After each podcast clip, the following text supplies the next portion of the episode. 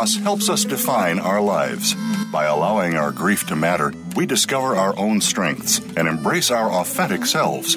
Welcome to Good Grief with your host, Cheryl Jones. Get ready to be inspired to create a deeper life, to make your time on earth much more meaningful. Now, here is Cheryl Jones. Hello, I'm your host, Cheryl Jones, and I want to welcome you to Good Grief where we talk each week about the transformations that can come from loss. Today I'm welcoming Claire B. Willis. Claire's a clinical social worker and has been working in the field of oncology and bereavement for more than 20 years. She's a former staff member of the wellness community and co founder of the Boston nonprofit Facing Cancer Together. For more than two decades, she's led bereavement, end of life, support, and therapeutic writing groups. She's also co taught spiritual resources for healing the mind, body, and soul at Andover Newton Theological School. She maintains a private practice in Brookline, Massachusetts. Claire's worked in hospice care for many years, both as a volunteer and a social worker. As a lay Buddhist chaplain ordained by Joan Halifax at Upaya Zen Center in Santa Fe, she focuses on contemplative practices for end of life care. For the past five years, she's been a student of Koshin Paley Ellison, a founding teacher at the New York Zen Center for Contemplative Care. Claire's the author of Lasting Words, a guide to finding meaning toward the close of life. And I interviewed her about that book a few years back. Uh, and also the new the new book just being released, Opening to Grief Finding Your Way from Loss to Peace. Welcome back, Claire. Thank you. It's so nice to be here. It, very nice to have you. And um, I appreciate about this new book uh, something I remembered from the first book as well. Um, so clear and so uh, accessible and so warm. Uh, and that matters so much when we're talking about grief. So thank you for that. You know, I, I appreciate your saying that because one of the things we wanted to have the book feel like it was a companion to the reader so that in their grief they didn't feel quite so alone. Yes, and as you can imagine, I've I've um, read a lot of books about uh, kind of bringing practices into the grief process that can help. Um, but I've found uh, your book particularly um, easy to uh, to imagine people doing a little bit and feeling good about it. Uh, some sometimes the goals are so so high, aren't they? Yeah. but you gave people some soft ways to put a toe in, I guess, along that, with you know the the um, more complete practices that that help in these times. I'm glad you I'm glad you recognize that because we wanted to keep it really simple and um, accessible for people at a time that can be so tumultuous.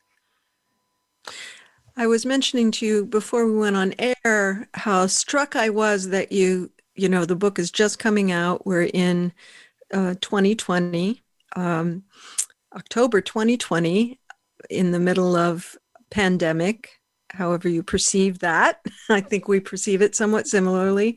And that you had to change your introduction and so um, I've been thinking about that, the pandemic itself and everything ensuing from that as an incredible loss, uh, kind of a global global grief event. And so it really stood out that you too recognized that that was the context that the book was arriving in. Well, it, it's interesting that you mentioned this. The book was supposed to come out um, in about six months from now, seven months. And then last spring, all of a sudden, the publisher said, We want this book out immediately. We're going to fast track it. And there was nothing in the book about the pandemic because we had written it over the course of the last four years. And the question became how to bring the pandemic in without dating the book and yet make it applicable to these times And we had a lot of discussions about that. And so, what we decided to do was to put an author's note at the very beginning and that included the pandemic. The, the pandemic, a lot of the grief around the pandemic is a similar process, it's just a larger grief. Um, most of our the book was pitched towards the more ordinary losses of family, friends, partners, pets, this kind of thing. Mm-hmm. And then all of a sudden, there was just loss everywhere in the culture and people dying alone and environmental catastrophe, which you certainly know about in California. Absolutely. So it it became something we had to address without having the book be dated in time. you know, so that's why we put an author's note at the beginning to address that. And you know, you don't mention um, really too much about particular losses throughout the course of the book. It's more uh, how to how to navigate loss itself, how to dive into loss itself, how to dive into our grief. Um, so it would have been a huge edit to bring that into the rest of the book, but I did appreciate it being um, acknowledged yeah, uh, yeah, because it's so much a part. And of course, because I'm mostly in the grief field, although I do work with end of life issues and and uh, you know that process of dying. Um, when I hear about one death, I'm automatically thinking geometrically about all the people impacted by that death. Mm-hmm. And um, so today we're at, where are we? 200 and uh, 30,000 people have died. Yes. Um, and so the scope of loss, um, specific loss to COVID, not not to mention all the other the other losses going on, is pretty astronomical. Um, really yes. overwhelming in some ways. It, it's almost unimaginable unless you have a face on it and you know somebody. It's it's so massive, it's just hard to grasp it. One of the things that I've noticed in my practice, which I would imagine, Cheryl, you've noticed as well, is that the the, the losses, the, the huge losses on the from generated from COVID have also opened people up to prior losses that weren't grieved. So people are finding that they're remembering the loss of their mother who might have died five years ago, that anything we haven't integrated in terms of grief is emerging in the face of the multiple layers of loss that each one of us experience daily. Um, the loss of life as we knew it, for starters. Um, Absolutely. That's the most universal one. And then, of course, there's there's the economic stability, instability that's been generated, the closing of schools, we, we have to learn to live with a level of uncertainty that we never anticipated encountering, I think. Yes, I, I agree. I mean that that has been so clear to me with my clients, and then uh, I've noticed with myself too. Um, there's a sort of poignancy in what I didn't have to experience that I know people are experiencing now. For instance, uh, when my wife died, we were surrounded by people. People were in and out of our house mm. constantly. Mm. Uh, people spent the night. People took care of our children. They gave us, you know, it was such a social um, experience. Communal. Communal, communal experience, much better word, communal experience, which is virtually impossible. I have a client who is talking about her best friend who's currently dying, not of COVID, and no one can go in the house. Yes, I have a client who recently lost her husband and was afraid to have hospice come in and help her. And then, of course, the issue became how to how to have the support of her community afterwards without mm-hmm. taking risks or breaking the law around gathering. And we've really astronomical. Had, we've had to get very creative. And I think, you know, how rituals have often marked our grieving funerals, memorial services, celebrations of life. But I think now what we may begin to see is that those those events go on for a longer time. That it's not one time after the death, because I know people that are planning gatherings, hopefully for a year from now or a year and a half from now, to honor loved ones. Which, so, which I guess we would both agree is not a bad thing in general. Well, to continue to yes. to acknowledge yes you, you talk about uh, one of the things in in the book um, well, first of all, you include a poem that's one of my favorite poems in the universe um, by uh, Naomi Shihab Nye, who I mm. actually mm. interviewed on this show. Um, beautiful, beautiful writer.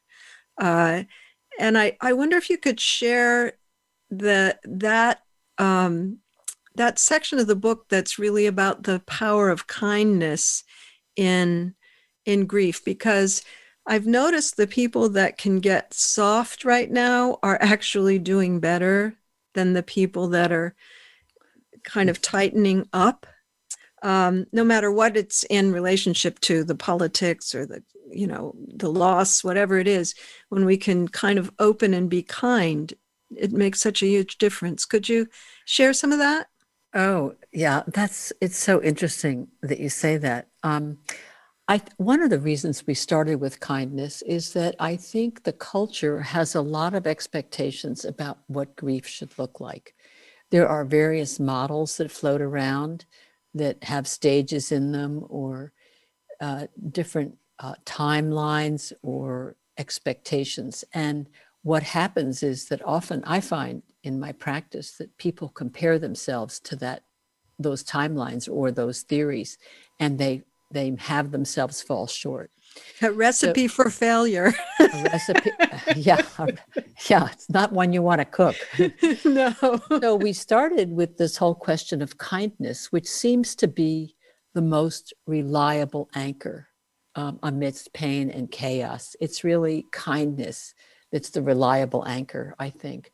And one of the things that I always say a lot is that grief has as many expressions and as many durations as there are people who grieve. And no one can tell us what our grief should look like. Mm. And I think part of what drove me to write this book is that I got so tired of saying over and over to people, your grief is normal. What you're doing and feeling and experiencing is normal because somehow these models have seeped into people's consciousness about what their grief should look like. Mm-hmm. So, an antidote to that is the practice of kindness, of treating yourself as you would a close friend um, or you would a child who was hurting. So, I think it's such an important starting point, especially uh, to counter the hardening of the heart. I mean, one of the messages of the book is that grief is an expression of love so, why would we not want to grieve? Why would we not want to express our love for someone who died by grieving? Mm. Amen to that. So, would you read that that part of the book? Would I read it? Uh, I, I, or I can, if you I think rather. you better. well, the, here's here's a piece of the poem. Before you know kindness as the deepest thing inside, you must know sorrow as the other deepest thing. You must wake up with sorrow. You must speak to it till your voice catches the thread of all sorrows and you see the size of the cloth. Then it is only kindness that makes sense anymore. Only kindness that ties your shoes and sends you out into the day to gaze at bread. Only kindness that raises its head from the crowd of the world to say, It is I you have been looking for and then goes with you everywhere like a shadow or a friend. And then you say, in the weeks, months, and years after profound loss, it's especially important to offer yourself great kindness. It's the best gift you can give yourself. As it turns out, it's the best gift you can give those you love and those who love you. What does it mean to be kind to yourself, to take your own, no, own side, to befriend yourself? Starts wherever you are, not in some idealized place, but exactly where you are standing. What that made me think about, honestly, Claire, was not the time after my wife died. It was the time while she was ill, where I was being, mm. as her caregiver, so hard on myself various things were Mm. going on that were um, quite tragic um, in in ways other than death, losses other than death, and that uh, my my uh, distorted um, self-critical voice got extremely loud, and You know, uh, it, you know, then it broke at some point. Uh, long ways in, took a while. it broke, and so I did learn to be kind to myself. What a difference in my entire life Oh. that made. You know, I think the other thing worth mentioning here, and, and I really appreciate what you're saying about how it's when you're not kind to yourself, there's a way you're living against yourself. And one of the things that I always say to people is that if you're not kind to yourself with your grief, it's going to be very hard for you to be kind to other people who are grieving.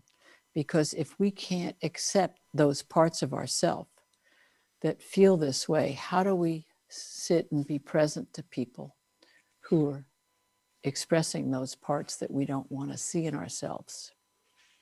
And the thing is, we can avoid that for a period of time, but it, unless we avoid human interaction, we can't avoid it forever.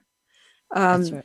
I've been lately comparing my experience of being in my 40s and having, um, you know, the the illness and death of of my my love, uh, and how that was for people versus now. I'm now uh, 67, and most people in my life have had some kind of big loss.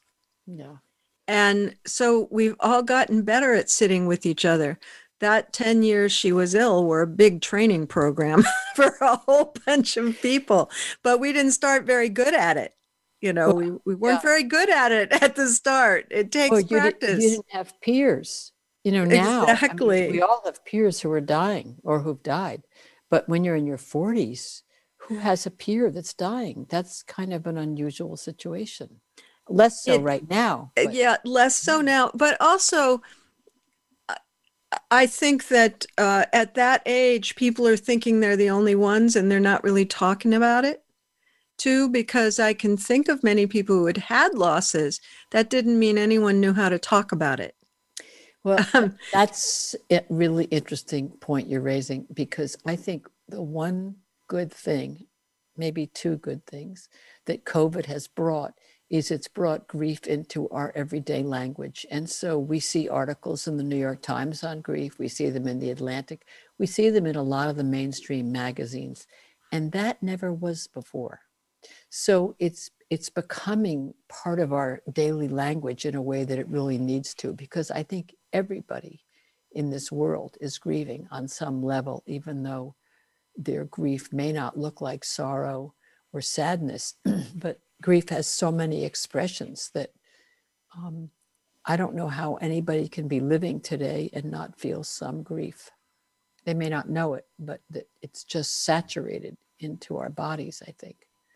one of my teachers would say that um, that grief is the difference between what we want and what is true and so in that sense uh, being cut off in traffic is grief you know um, why do we respond so vehemently to certain things because those things remind us we don't just get what we want you know we have losses we have things that don't work so I think that's a that's a, a good bottom line on top Yeah. of which the big griefs go. Yeah. Let's come back to that after the break. Listeners, you'll find links to my website and social media at the Good Grief page at Voice America. And there's also a link to my novel, An Ocean Between Them, which takes on the subject actually of cancer and, and healing and kindness. Um, there's also a link to an online therapy platform that I've researched pretty carefully, and I, I'm um, happy to support called BetterHelp. There's a link to that. And then to find Claire Willis and her book, you can go to openingtogrief.com. Be back soon.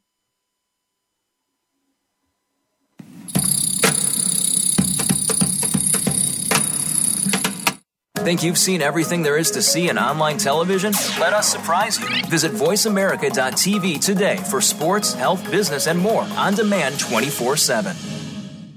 What sets apart VoiceAmerica.tv from the other video content providers on the internet? Choice and flexibility means that you can host your video content live or on demand on the main VoiceAmerica.tv channels through your own branded media player or your own private TV channel. We support multiple media formats, so all of your video content can be in one place. We offer a number of advertising and video packages. For more information, visit VoiceAmerica.tv. If you think you've seen online TV like this before, let us surprise you. Be sure to like the Voice America Health and Wellness channel on Facebook. You'll find great health tips from the experts. Find out more about your favorite shows and talk back to our team. Search Voice America Health or click the like button under the player today. This is Good Grief host Cheryl Jones. Whether you're in grief, crisis, deep loss, or transition, working with the right therapist can move you forward like nothing else. That's why I'm happy to be sponsoring BetterHelp. Their user friendly platform connects you with a therapist uniquely suited to support you. If you want to know more, follow the link on my host page or go to betterhelp.com slash good grief. That's betterhelp.com slash good grief and receive a 10% discount for the first month.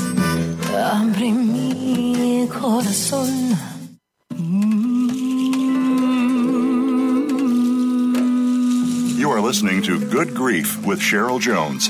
To reach Cheryl or her guest today, please call 1 866 472 5792. That's 1 866 472 5792. You may also send an email to Cheryl Jones at weatheringgrief.com. Now, back to Good Grief. Abre mi corazón.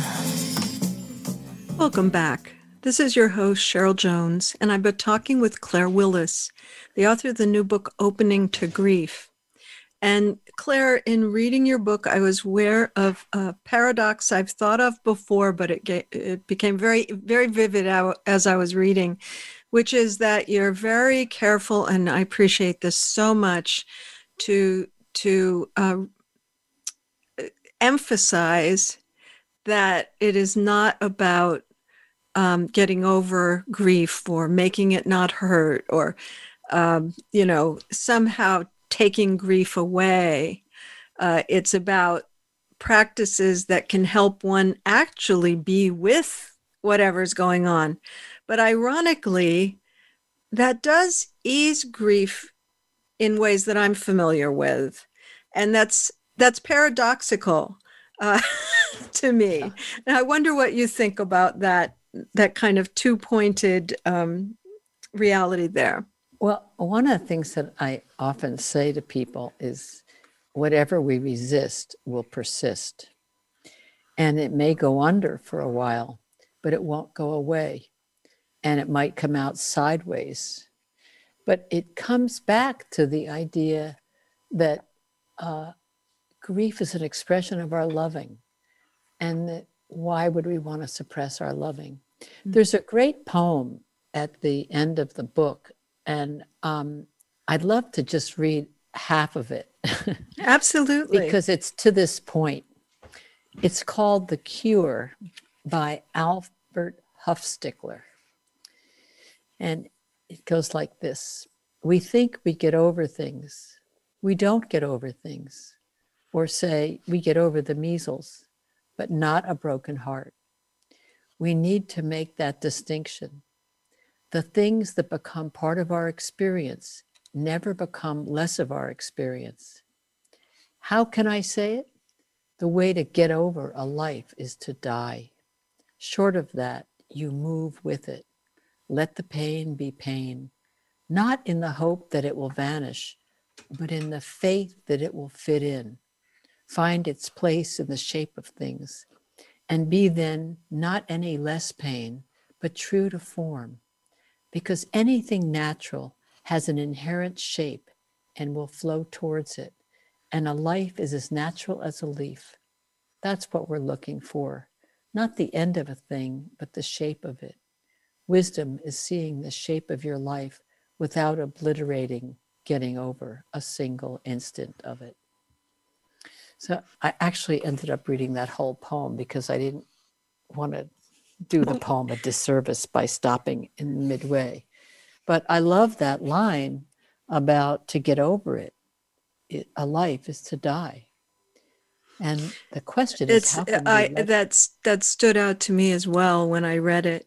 yeah, how can we uh, let sorrow soften and open our hearts into a deeper loving of ourselves and others so that we're better able to join with others who are suffering and be of service and presence to them. So it's, it's hard. it- I think part of what I was hoping the book would offer in each chapter in the first section, that it would be doorways to opening to grief, doorways that would help people hold grief so that they could feel this sort of deepening kindness towards themselves, this sort of deepening love, and appreciate that that grief and grief is an expression of, of love. You know, just this last week uh, was the 25th anniversary of my first wife's death. And I feel called upon to read this really short thing I put up on Facebook with a picture of her because it speaks to what you're talking about.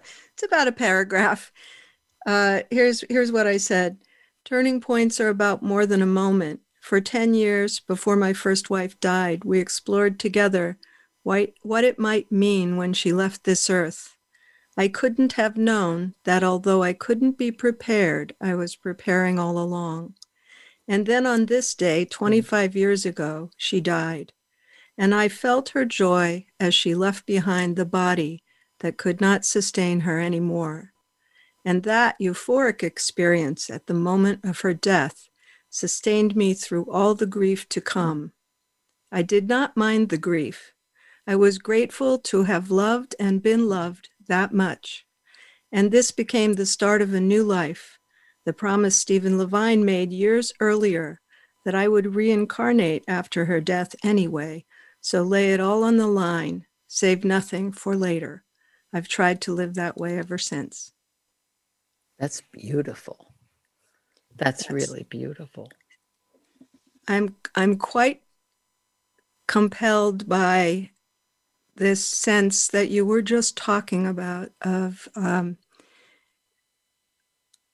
losses becoming the fabric of your life. Mhm. Uh, it would be such an amputation to remove that.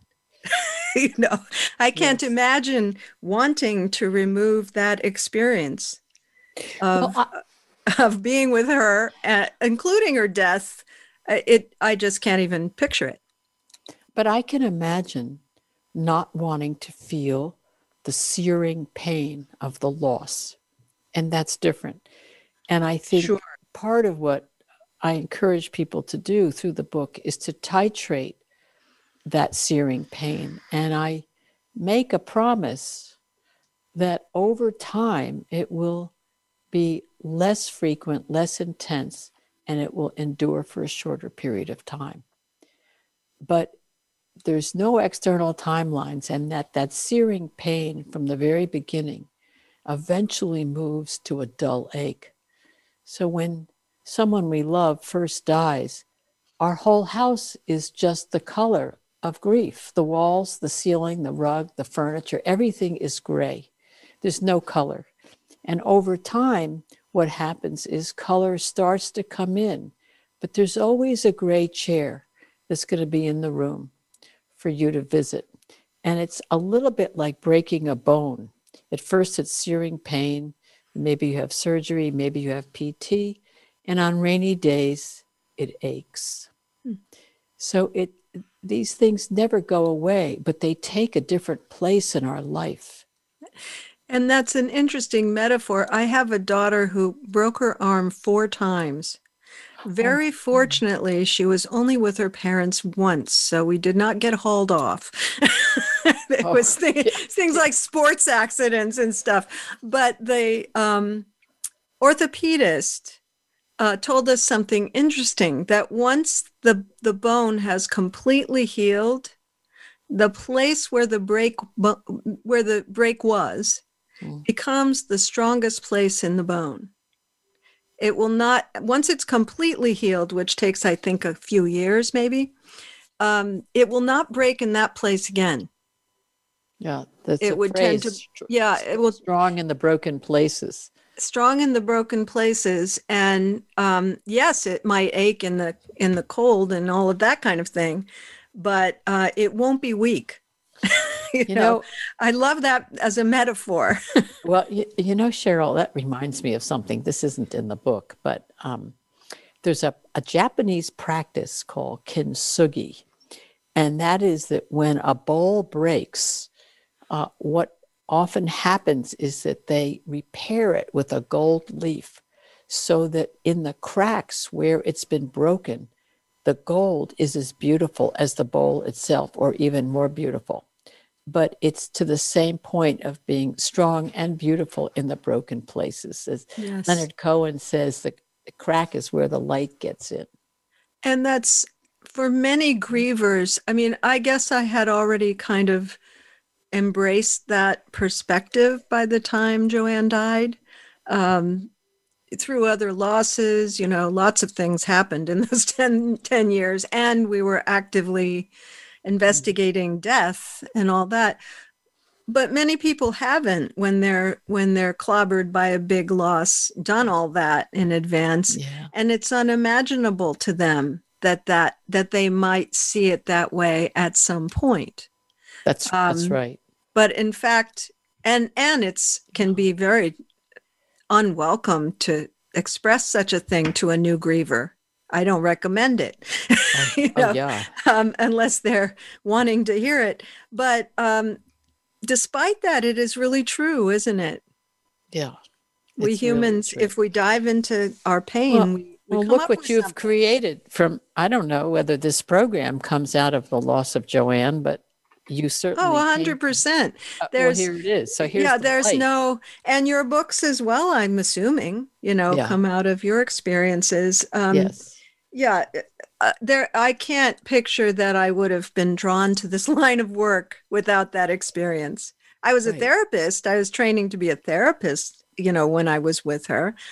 But to work with death, bereavement, illness, that came directly out of that experience. You know, uh, the word passion has as the derivation, the derivation, sorry, the derivation of the word passion is suffering. And often what we're passionate about is things that we've suffered. And we get passionate about them because we don't want to see other people suffer in the way we do. And I think if you look at activists, often they're acting from a suffering that they know from the inside out. And I Yes. think of what you just said as your passion for this comes from the suffering you experienced in losing your loved one, Joanne. And so look what you're doing. You're passionate about this work, you know, but you know the suffering inside and out. Well, and and I've I've learned over time with many many people that that's pretty um, almost dependable, highly likely anyway. Oh, that yes. that if you allow for grief, if you make room Yeah. for grief, if you don't just try to run away from it in whatever manner, that um, eventually you have an impulse to give Mhm. an impulse towards generosity and an impulse towards helping other people. That's so true. I, I write. We write about that in the chapter on um, joining together about cr- creating a community and a bereavement group. That it's a way. Would you like to sh- share a little bit of that before we go to our next break? Uh, sure. Um, do you have a specific passage you want me to read, Um, or should I there's just? something that starts. Uh, we all need other people. yeah, never that's the first first paragraph. yeah. Um, we all need other people, never more than when we're overwhelmed by grief. We need one another to stay sane, to feel that we belong, to take a break, to fix a leaking toilet, to watch a movie together, to talk about the unspeakable events that just happened, to sing, to cry, and to laugh out loud. We need a check in with a friend, a walk, tea, a kindness, the presence of another human being who listens and reminds us that everything changes and that someday we'll feel more ease. You know, it, it's interesting. This paragraph is interesting because I think that is about as true today for everybody in the country as it is for anybody who's lost somebody because we've all lost so much. And these little connections mean so much now. And and our um, challenging to I feel I have an advantage because I've I've um, connected intimately with people uh, in these shows for the last seven years, um, which there isn't even I'm not even seeing your face, right, or just voice right. to voice. Right. Uh, I already do did a little online work before this. I don't. Um, I don't. I I feel a sense of connection in ways other than being in the room with mm-hmm. someone yeah. But for many people, they're really having hard time connecting, feeling connected within what's available. And um, I don't know what to do with that or say about it, but I know a lot of people are struggling with it. Just just how to um, how to have the sense that they are not alone when they are physically alone. Uh, that's right. And I'm not quite sure what to say to that, except um, I don't know. Around here, people are gathering outside. You know, a lot of people are walking together at, at distances. But Zooming is, or electronic communication just isn't the same. And it's all we have, and it's better than nothing. Uh, and it's one thing that does come to my mind that has worked quite well for me personally um, a child I helped to raise was living in New York when this started. She's since moved home, but she, um, we mm. made a dinner date and then we went and bought the same ingredients. And I gave oh. her a cooking lesson and then we ate the same meal together. What and, a sweet um, idea the more senses you add, it seems, the more it feels truly connective. Um, you know, if you can see the person, hear the person, and share something of the other senses. that's uh, you know, that's wonderful. Uh, I've had people um, for memorial services bring together recipes that were favorite recipes, family bringing recipes that were favorite recipes of the person who died, which is along the same lines. Along the same saying. lines. Yeah, because we're activating all of those um, other aspects of uh, the sensate experience. You know, there's a section of your book on uh, nature, and I think that's the same type of idea that connecting to nature uh, invites us into a broader experience, a deeper experience, because it's sensate. Yes. So I'll leave it there for now, and we'll talk some more when we get back from the break. And listeners, you can go to my website, weatheringgrief.com. You can go to the Good Grief host page for all the links I already mentioned. And to find Claire Willis, you can go to openingtogrief.com. Back after the break.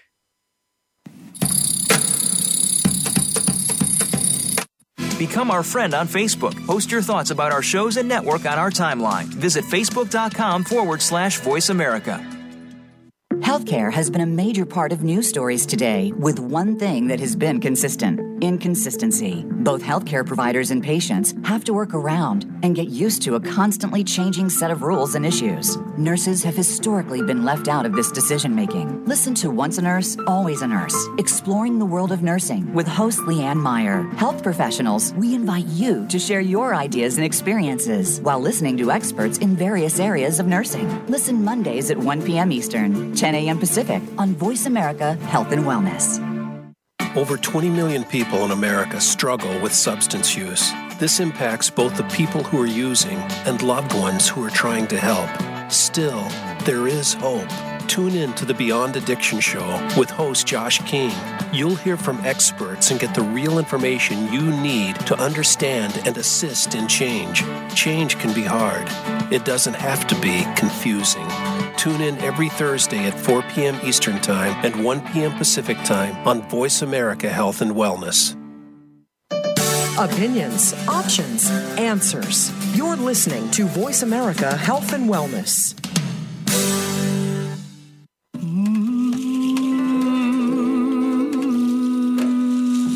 Listening to Good Grief with Cheryl Jones. To reach Cheryl or her guest today, please call 1 866 472 5792. That's 1 866 472 5792. You may also send an email to Cheryl Jones at weatheringgrief.com. Now, back to Good Grief. Abre mi corazón. Welcome back. I'm here with Claire Willis, and we've been talking about her book, Opening to Grief. And during the break, Claire, we were just talking about, you know, of course, your book is full of different practices meditation, compassion, kindness to self. Um, but you were you were uh, especially talking about the powerful um, possibilities of interacting with nature let's let's go into that on air a bit could you say um, how you look at that and what you think uh, makes it so powerful Well, I think one of the things that I noticed was during the pan, not was, I shouldn't talk in the past tense, is during the pandemic that being outside in the natural world has been um, a real primary source of solace. And when we were writing the book, um, we began to do some research about this and why why people seem to have healing experiences or de-stressing experiences when they're in the natural world. And there's a, a renowned um, evolutionary biologist named E.O. Wilson who writes about uh, something called biophilia, which is basically that we have an affinity towards other life forms as humans. We just, it's a natural affinity. It's almost like in our DNA. And the, the when we go from, most of us are probably at the computer a lot, we're inside, um, we have indoor jobs. When we go from our electronic world outside, that our eyes move from having to focus on a screen or on the keyboard to being able to relax in, in the outside world. The, there are two psychologists named Rachel and Stephen Kaplan who've talked a lot about the benefits of, res- of restorative environments.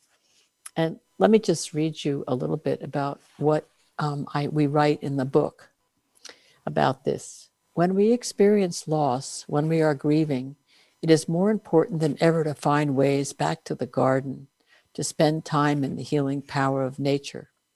Psychologists Rachel and Stephen Kaplan's research, research and write about the benefits of restorative environments, which are outdoor places that are accessible, quiet, and relatively small, such as our yard or a pocket park in a city.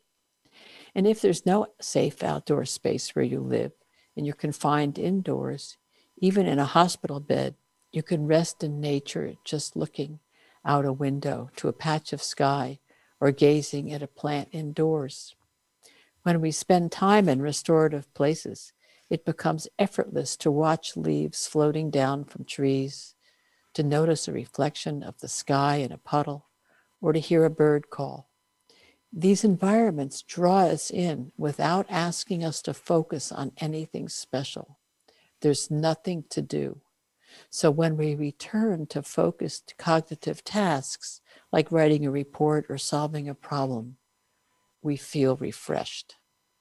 And I love that. And I think the other thing about the natural world is that we can see the cycles of grief and loss and reju- re- um, rejuvenation. So we have the seasons, at least we have the seasons here in, in um, New England. Um, we have seasons here. They're just subtle.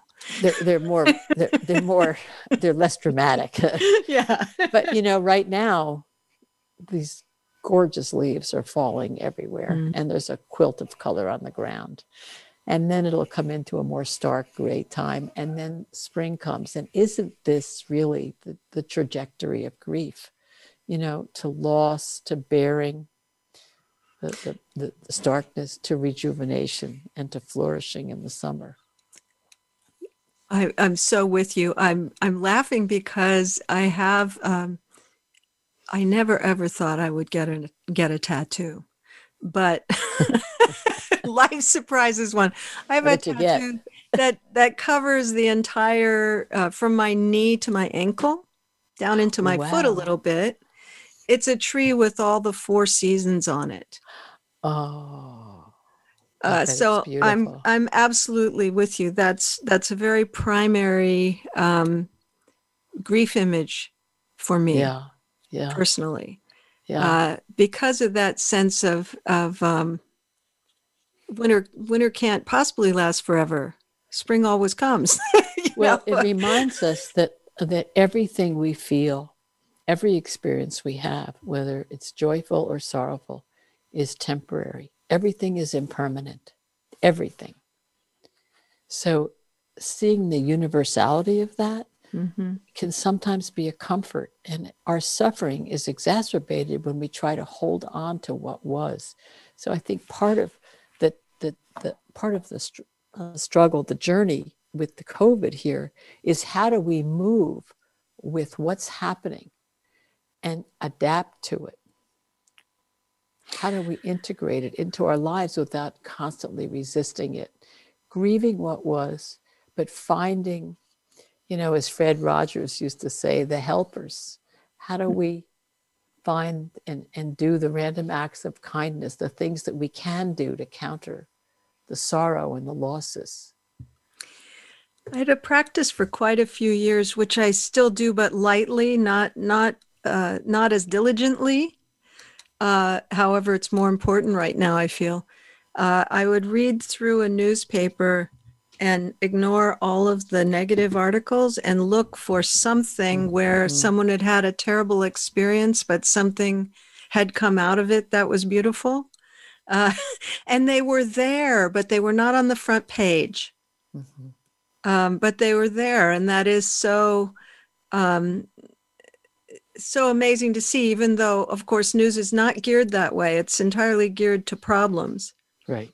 um, but still there w- there was an inspirational um, article here or there even even in that context because that's such a big part of being human isn't it Well, you know, and also those positive stories. And I think one of the reasons we included this chapter in the book called um, Being Grateful, which probably to some people who have recently um, endured a loss of a loved one, that sounds sort of Pollyannish and unrealistic. But one of the things just to remember is that noticing these good things, noticing what it, you might be able to feel gratitude for, strengthens our ability to hold our grief. So that alone is a reason to try to to pay attention to what's right alongside what's wrong, not at the expense of what's wrong for sure, because that's really important to attend to tend and befriend, but to to, to notice alongside what's right so we can hold what's wrong with a little bit more ease. And I find because I talk with grievers so much who are struggling with grief, no doubt about it.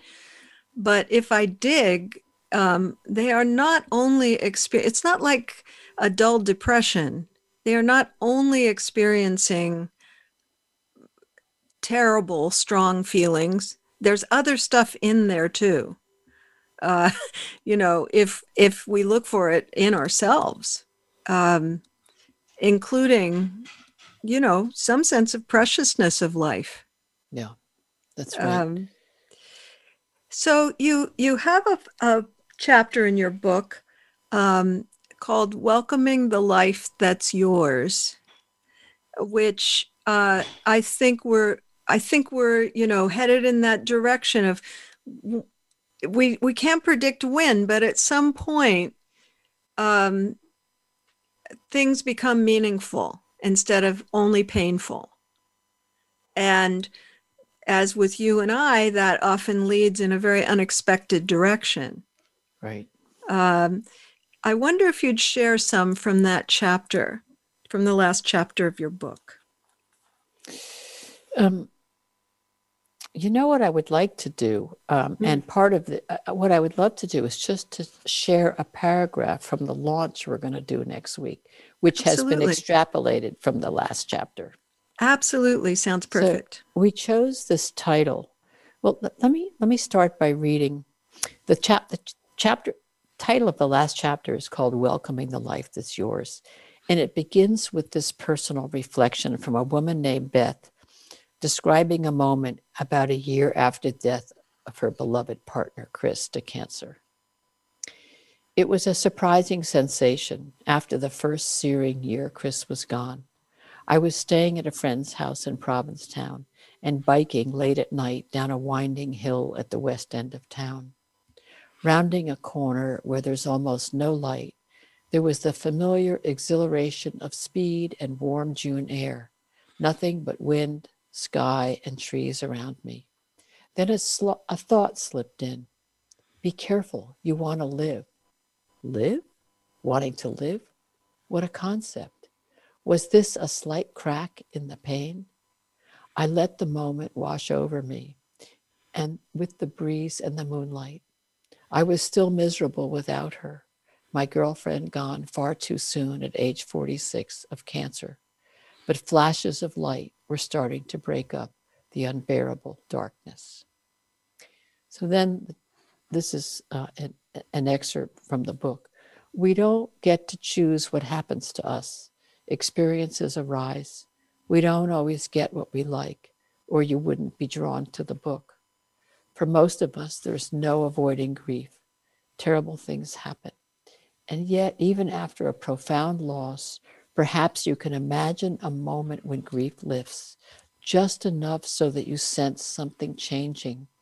You see that some old habits and behaviors don't sustain you anymore and will not support the well being of our children and future generations.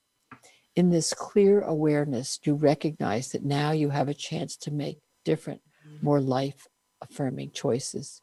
You don't have to succumb to despair. When we say welcoming the life that's yours, we mean something like opening to, being with, meeting, accepting that yes, this happened. Instead of pushing what's happened away, we mean making room for or including all of it. What have you learned from your suffering and pain? What do you have to share? And how will you spend your precious life this moment? these 24 hours.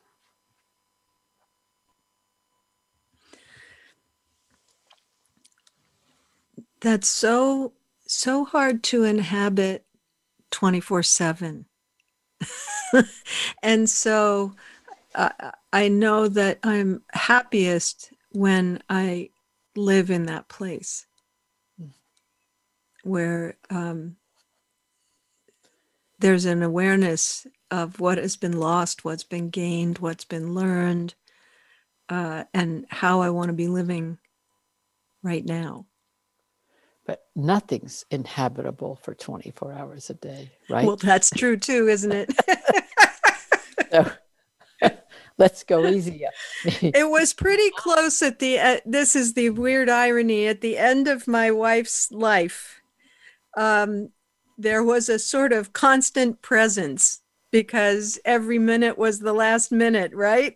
oh, the intensity but, of that. Uh, about a, a, about a month. I'm I've been remarried for a couple of decades, and about a month into that relationship, maybe a few months, uh, my then girlfriend, now wife, said, um, "You know, there's no emergency."